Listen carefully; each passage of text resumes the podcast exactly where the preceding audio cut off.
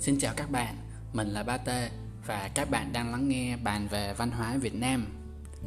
Như mình có đề cập tuần trước á, thì lẽ ra là tập số 6 của tuần vừa rồi sẽ bao gồm tới 3 hiện tượng về văn hóa luôn cơ. Đó là tiếp biến, xuất khẩu và khúc xạ. Nhưng vì thời lượng của nó quá dài đi nên là mình đã cắt nội dung của nó thành hai phần.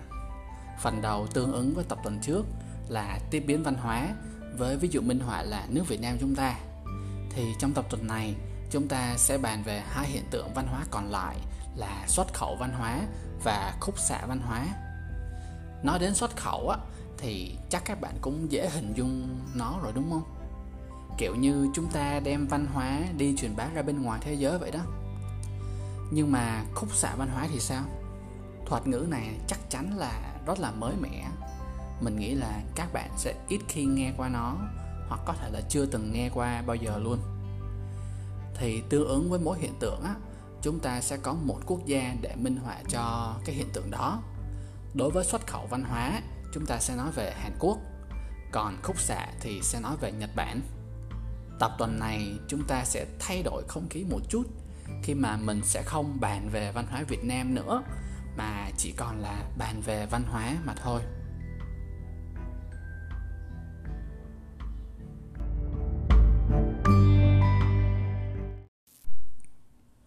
Nhắc đến Hàn Quốc thì bạn nghĩ tới cái gì đầu tiên? Mình thì nghĩ tới K-pop nè, kim chi hanbok, làn sóng Hallyu, phim Parasite đại thắng Oscar hay là bộ phim Squid Game cũng chỉ vừa mới khuấy đảo thế giới cách đây không lâu. Chúng ta cần phải công nhận là người Hàn Quốc rất là giỏi trong việc quảng bá văn hóa của họ ra thế giới hay nói một cách khác á, là xuất khẩu văn hóa ra nước ngoài. Phim ảnh chính là công cụ đầu tiên mà họ sử dụng cho việc xuất khẩu văn hóa. Họ thực ra có chính sách dành riêng cho vấn đề này luôn á. Hàn Quốc bỏ ra rất nhiều tiền để mà đầu tư cũng như là khuyến khích các nhà sản xuất làm phim nội địa. Phim nước ngoài khi mà được chiếu rạp tại Hàn Quốc thông thường sẽ được giới hạn lại tại một mức độ nhất định để dành thị trường chiếu rạp cho phim nội địa. Bởi vì các phim bom tấn đến từ nước ngoài á, đặc biệt là các bộ phim của Marvel, thông thường khi mà ra rạp là sẽ thống trị gần như là toàn bộ lượng vé bán ra. Và điều đó nó gây khó khăn cho các nhà làm phim nội địa khi mà phải cạnh tranh như vậy. Nên, cái chính sách này giúp cho các nhà làm phim có thể tự tin sản xuất mà không cần phải lo lắng về việc cạnh tranh nhiều với những bộ phim bom tấn đó. Đồng thời á, Hàn Quốc cũng mở rộng cái chính sách kiểm duyệt nội dung luôn họ không giới hạn các cảnh có thể gây tranh cãi nhưng mà đầy dụng ý nghệ thuật như là cảnh khỏa thân nè cảnh giường chiếu chẳng hạn. Thì vì thế các đạo diễn á, họ được tự do sáng tạo và vùng vẫy thỏa thích trong chính sân nhà của họ luôn mà không cần phải đi đâu xa cả. Ví dụ điển hình á, là tác phẩm Old Boy um, ra đời vào năm 2003 tức là cách đây sắp xỉ khoảng hai thập kỷ trước một tác phẩm điện ảnh mà theo đánh giá của mình á, thì khá là nặng đô nếu mà so với tiêu chuẩn nội dung của Việt Nam. Bởi vì bộ phim này tràn ngập các cảnh đánh nhau bạo lực, rồi giang hồ, rồi máu me, rồi các cảnh như là giường chiếu, rồi thậm chí là đoạn luân luôn. Nhưng mà đây lại là một trong những bộ phim điện ảnh hay nhất mọi thời đại của Hàn Quốc việc mang yếu tố văn hóa của họ vào trong phim ảnh được xem là cách quảng bá hình ảnh đất nước một cách gián tiếp. Kiểu giống như ờ, nhân vật chính hay ăn đồ cay nè, hay là uống rượu soju chẳng hạn, thì nó sẽ kích thích người hâm mộ làm theo, tạo ra cái ham muốn trải nghiệm giống y chang như nhân vật chính để mà họ có thể gần gũi hơn với thần tượng của mình. Điều mà giới trẻ ngày nay thường hay gọi là cheap moment á trong phim á nên họ có thể quăng vô bất cứ thứ gì cũng được. Họ xây dựng kịch bản cho nhân vật chính đi đến đảo Jeju sinh sống chẳng hạn. Rồi um, nhân vật chính sử dụng điện thoại Samsung nhân vật chính thích ăn đồ cay. Thế là người hâm mộ cứ thế mà đổ xô đi làm theo giống y chang như vậy. À, người hâm mộ đi đến tham quan đảo Jeju khiến cho số lượng khách tham quan tại đây tăng đột biến. Rồi điện thoại Samsung tăng doanh số bán hàng. Rồi người người đổ xô đi ăn đồ cay. Xu hướng hay là phong trào là những cái tên mà người ta thường dùng để chỉ những hiện tượng trên. Con người chúng ta có xu hướng là không muốn bị bỏ lỡ, nên rất là nhiều người sẽ làm theo mặc dù là chưa từng xem bộ phim đó bao giờ luôn. Ví dụ như là trong Squid Game chẳng hạn, tự tiếng Việt là trò chơi tiếng trò chơi con mực á, thì có rất là nhiều trò chơi dân gian của Hàn Quốc được lồng ghép vào trong đó như là một thử thách sống còn cho mặt phim. Thì trò chơi tách kẹo ra á, trong một thử thách của bộ phim đã gây bão toàn cầu, làm nguồn cảm hứng cho hàng triệu video trên TikTok luôn. Chỉ nhờ một bộ phim mà món kẹo truyền thống làm từ đường của người Hàn Quốc giờ đây đã trở thành một nét văn hóa và xu hướng trên toàn thế giới. Mà phim tốt là một chuyện thôi nha, việc truyền thông tốt lại là một điểm mạnh khác giúp cho họ quảng bá văn hóa đến tận mọi nhà, mọi nơi trên thế giới. Gần đây nhất đó là việc Netflix, một nền tảng giải trí trực tuyến, đổ một đống tiền vào thị trường Hàn Quốc luôn, nhằm giành lấy những tác phẩm điện ảnh và truyền hình của họ.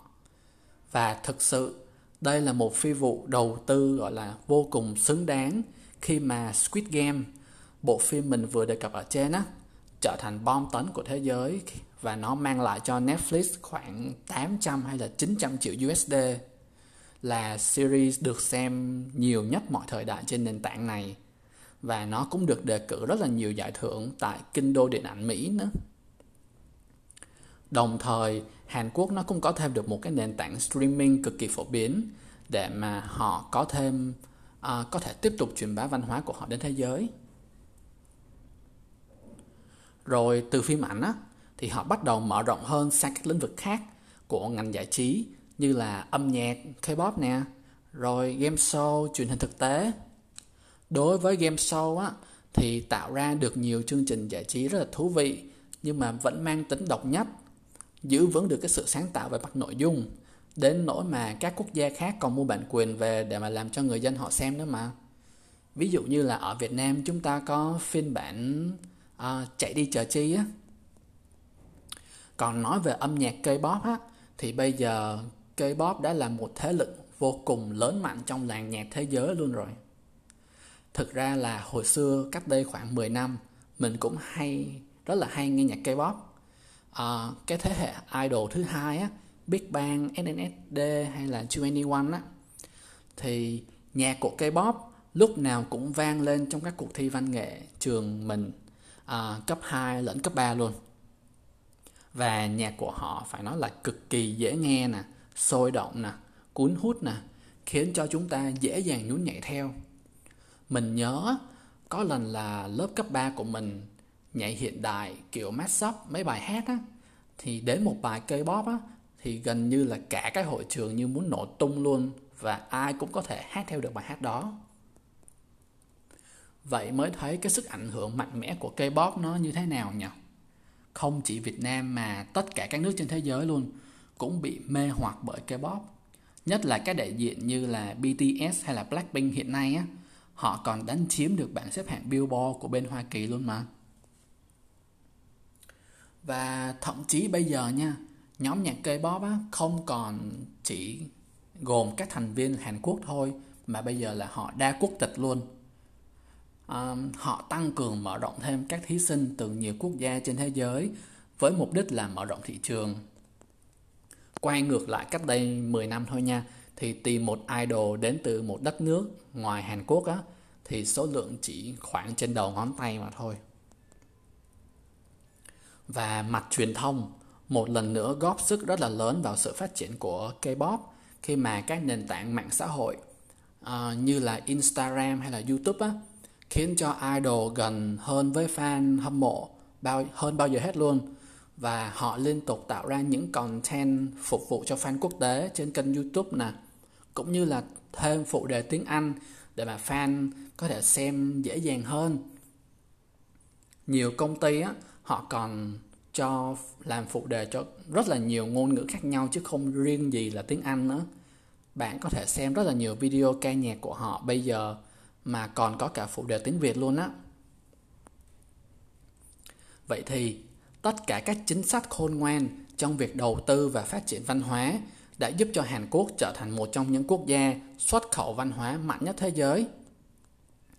À, và Việt Nam à, là một trong những quốc gia có thể nói là chịu ảnh hưởng mạnh mẽ nhất từ làn sóng Hallyu của Hàn Quốc. Chúng ta xem phim Hàn Quốc nè, à, nghe nhạc K-pop, ăn đồ ăn Hàn Quốc, rồi rồi chúng ta sử dụng đồ công nghệ Hàn như là điện thoại Samsung. Những người mê mẩn làn da trắng bóng, căng mịn, không chút mụn của người Hàn á thì ờ, họ bỏ rất là nhiều tiền ra để mà sử dụng mỹ phẩm và đồ trang điểm của họ. Rồi thậm chí là về mặt thời trang luôn. Chúng ta cũng mặc trang phục giống như người Hàn Quốc luôn nè.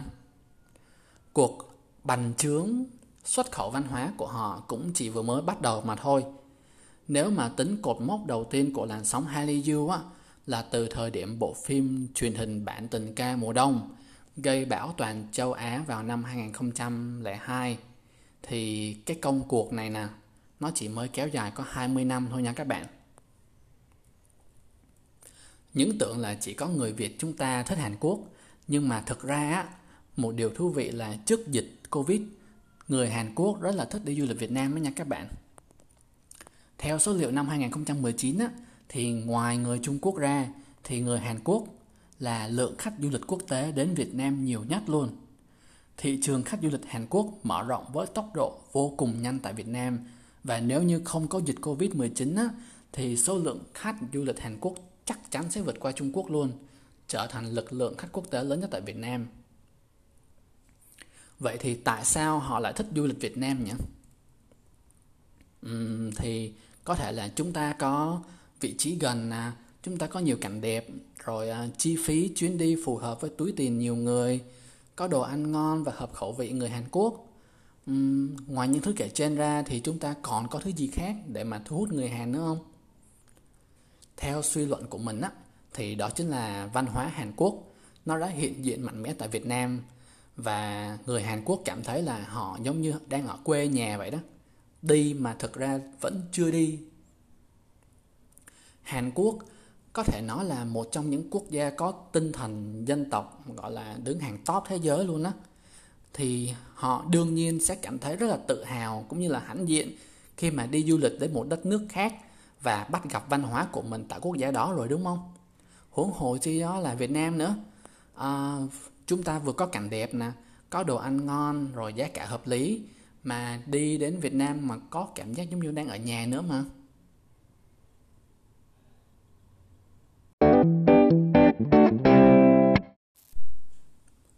Phần cuối cùng của tập ngày hôm nay, chúng ta sẽ bàn về khúc xạ văn hóa, với ví dụ minh họa là quốc gia Nhật Bản. Nhắc đến khúc xạ, chắc chúng ta sẽ nghĩ tới khúc xạ ánh sáng nhiều hơn là thuật ngữ khúc xạ văn hóa nhỉ. Điều thú vị á, là có vẻ như là người ta dùng nghĩa của từ khúc xạ trong khúc xạ ánh sáng để mà diễn đạt hiện tượng khúc xạ văn hóa luôn. Theo sách, sách giáo khoa vật lý á, à, mà chúng ta được học à, năm lớp 11 á thì khúc xạ ánh sáng là khi mà bạn chiếu ánh sáng lên một mặt phân cách và nó đột ngột chuyển sang một phương khác. Vậy thì, khúc xạ văn hóa cũng có thể hiểu nôm na là nét văn hóa được chiếu vào quốc gia khác và nét văn hóa đó chuyển hướng đi và sau đó nó còn tỏa sáng rực rỡ hơn trước. Còn nếu như giải thích theo suy nghĩ đơn giản của mình á, thì khúc xạ văn hóa là khi mà nét văn hóa của đất nước A được truyền bá đến một quốc gia khác là quốc gia B đi. Thì vì một vài lý do mà cái nét văn hóa được truyền tới á, nó phát triển vô cùng mạnh mẽ tại B. Đến mức mà cái nét văn hóa đó nó còn nổi bật hơn cả nét văn hóa gốc luôn. Nổi bật đến nỗi mà khi bạn nhắc đến nét văn hóa đó bạn chỉ nghĩ tới đất nước B mà thôi mà bạn quên luôn nó có nguồn gốc là từ A. Và Nhật Bản là quốc gia có khả năng khúc xạ văn hóa rất là tốt. Thậm chí là quá tốt luôn là đằng khác. Bởi vì họ khúc xạ văn hóa mà họ tiếp nhận và biến nó thành cái thứ ánh sáng phản chiếu mạnh mẽ nhất mà những người đi trước chưa làm được các nét văn hóa mà khi đi vào Nhật Bản á, đặt trường hợp là nó phù hợp với tính cách và văn hóa của người Nhật luôn nha. Nói chung là được người Nhật yêu mến và hưởng ứng thì rất có thể là nét văn hóa đó sẽ trở thành tài sản văn hóa của người Nhật. Vậy thì câu hỏi đặt ra là tại sao? Tại sao Nhật Bản lại có cái khả năng kỳ diệu đến như vậy? Nhiều người cho rằng á, đó là vì vị trí địa lý biệt lập của chính Nhật Bản đã giúp cho họ có được sức mạnh này. Nhật Bản là một quốc đảo gồm có bốn hòn đảo lớn và hàng ngàn hòn đảo nhỏ khác bên cạnh. Bởi vì bản thân nó là một quốc đảo, và quốc đảo này nằm rất là xa đất liền lục địa của các nước như là Hàn Quốc và Trung Quốc nè. Tác giả Chair Diamond có nói về vị trí địa lý đặc biệt của Nhật Bản khi mà ông so sánh Nhật với một quốc gia khác cũng là một quốc đảo luôn, nhưng mà nằm ở châu Âu, và đó là nước Anh, thì hai quốc gia này nằm ở bờ đông và bờ tây của lục địa Á Âu, cho nên nó cũng có một vài điểm tương đồng nhưng mà cái điểm khác biệt ở đây á, chính là khoảng cách từ quốc đảo cho đến đất liền nếu như Anh á, chỉ cách phần đất liền gần nhất là nước Pháp, khoảng 22 km thôi, thì Nhật Bản cách phần đất liền gần nhất ở Hàn Quốc tới 176 km luôn. Nếu như chúng ta so sánh với nước Nga thì cái khoảng cách từ Nhật Bản đến Nga là 288 km. Còn tới Trung Quốc thì tận 736 km. Và vì thế, Nhật Bản là một quốc gia ít bị xâm lược cũng nhờ vào cái vị trí địa lý đặc biệt này. Trong khi nước Anh á, đối mặt với vô số cuộc xâm lược và trong số đó ít nhất là đã trải qua 4 lần bị xâm lược thành công. À, tính từ thời Chúa Giêsu nha thì Nhật Bản à, không hề bị chiến tranh xâm lược từ các nước lục địa châu Á trong suốt khoảng thời gian đó luôn. Và cũng chính nhờ cái vị trí cách xa đất liền này mà Nhật Bản ít khi mà giao thương buôn bán với các nước trong khu vực giống y chang một hòn đảo biệt lập luôn á bản thân nước Nhật cũng có thể tự mình sản xuất ra lương thực thực phẩm nè. Họ cũng có cái nguồn hải sản dồi dào do giáp biển nữa nên là thực sự họ cũng chẳng cần phải đi giao lưu để buôn bán làm chi. Chính nhờ cái vị trí biệt lập này mà khiến cho các nền văn hóa khác khó mà tiếp cận được với nước Nhật. Nhưng mà nếu như một khi uh, văn hóa được truyền tới nơi đây và được người dân hưởng ứng thì rất có thể nó sẽ có một đời sống riêng ngay tại Nhật Bản luôn. Một ví dụ thú vị mà mình đọc được trong à, cuốn sách Biến động của tác giả Che Diamond á, là khi mà những người phiêu lưu Bồ Đào Nha đến nước Nhật Bản vào năm 1542 thì họ dùng súng để bắn mấy con vịt trời á. Và mặc dù chỉ là dùng súng thô sơ thôi nhưng mà cái thứ súng đó cũng khiến cho người Nhật rất là ấn tượng. Ấn tượng đến nỗi mà họ say sưa phát triển ra cái thứ súng cầm tay cho riêng họ luôn. Và kết quả là vào khoảng năm 1600 tức là khoảng 60 năm sau, họ đã có trong tay rất là nhiều khẩu súng, còn tốt hơn bất kỳ nước nào trên thế giới vào thời điểm đó luôn các bạn. Và do họ là một quốc gia độc lập biệt lập với thế giới. Thì Nhật Bản cứ thế mà tìm tòi thôi. Tự mình phát triển, phát minh thêm nhiều sáng kiến mới, rồi cải tiến thứ công nghệ đó lên hàng bậc nhất luôn. Bởi vì họ không có bỏ thời gian ra để mà đi xâm lược, mở rộng lãnh thổ nè. Họ cũng chẳng bị ai dòm ngó trong một khoảng thời gian dài nè.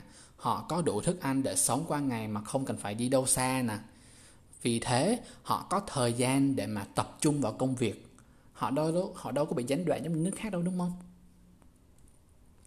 Ví dụ hồi nãy của mình á, là về các loại súng và khả năng làm việc tập trung và sáng tạo không ngừng nghỉ của họ về một loại phát minh vật chất. Thế thì văn hóa thì sao? Họ đã biến thứ văn hóa nào thành của họ? Họ đã khúc xạ được loại văn hóa nào cho riêng mình? À, các bạn chắc cũng đã từng nghe qua trà đạo của nhật bản rồi nha. Trà hay nếu như bạn nào ở miền bắc thì thường gọi là chè um, trà được du nhập lần đầu vào thế kỷ thứ 8 từ trung hoa và thường chỉ được sử dụng bởi tầng lớp cao quý ở nhật mà thôi. Đến thời kỳ muromachi tức là từ năm 1333 đến năm 1573 thì cái thức uống này mới được phổ biến trong toàn dân. Thời điểm đó thì họ thường tổ chức những bữa tiệc trà để mà thưởng thức nè, ngắm cảnh nè, đôi lúc là khoe khoang về cái chén uống trà sành điệu của họ hoặc là trao đổi thêm về các kiến thức về trà. Từ đây á thì các bữa trà, bữa thưởng trà này nè, nó trở nên càng ngày phổ biến và ngày càng được nâng cấp hơn. Nó không chỉ đơn giản là uống trà và tám chuyện nữa um, các bữa thượng trà nó dần dần có những tiêu chuẩn riêng. Ví dụ như là về phòng ốc nè hay là phải có sân vườn để mà ngắm cảnh nè rồi các dụng cụ dùng để pha trà nè uh, cách uống nè uh, trang phục nè nó đều được quy định một cách rất là chi tiết.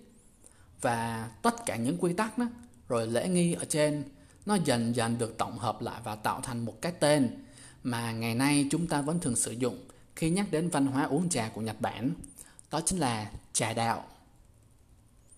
Mặc dù phổ biến và có nguồn gốc từ Trung Quốc và phải cho đến thời kỳ Muromachi thì trà mới được phổ biến trong toàn dân Nhật Bản. Nhưng mà người Nhật đã biến trà nói chung và nghệ thuật uống trà nói riêng trở thành nét văn hóa của riêng họ, phát triển mạnh mẽ đến mức mà nó trở thành một cái đạo luôn để rồi từ đó, trà đạo nó lan tỏa trở lại ra khắp thế giới. Và giờ đây, nhắc đến trà đạo người ta chỉ nghĩ tới nhật bản, mà ít khi ít khi nhớ tới cái nguồn gốc của nó.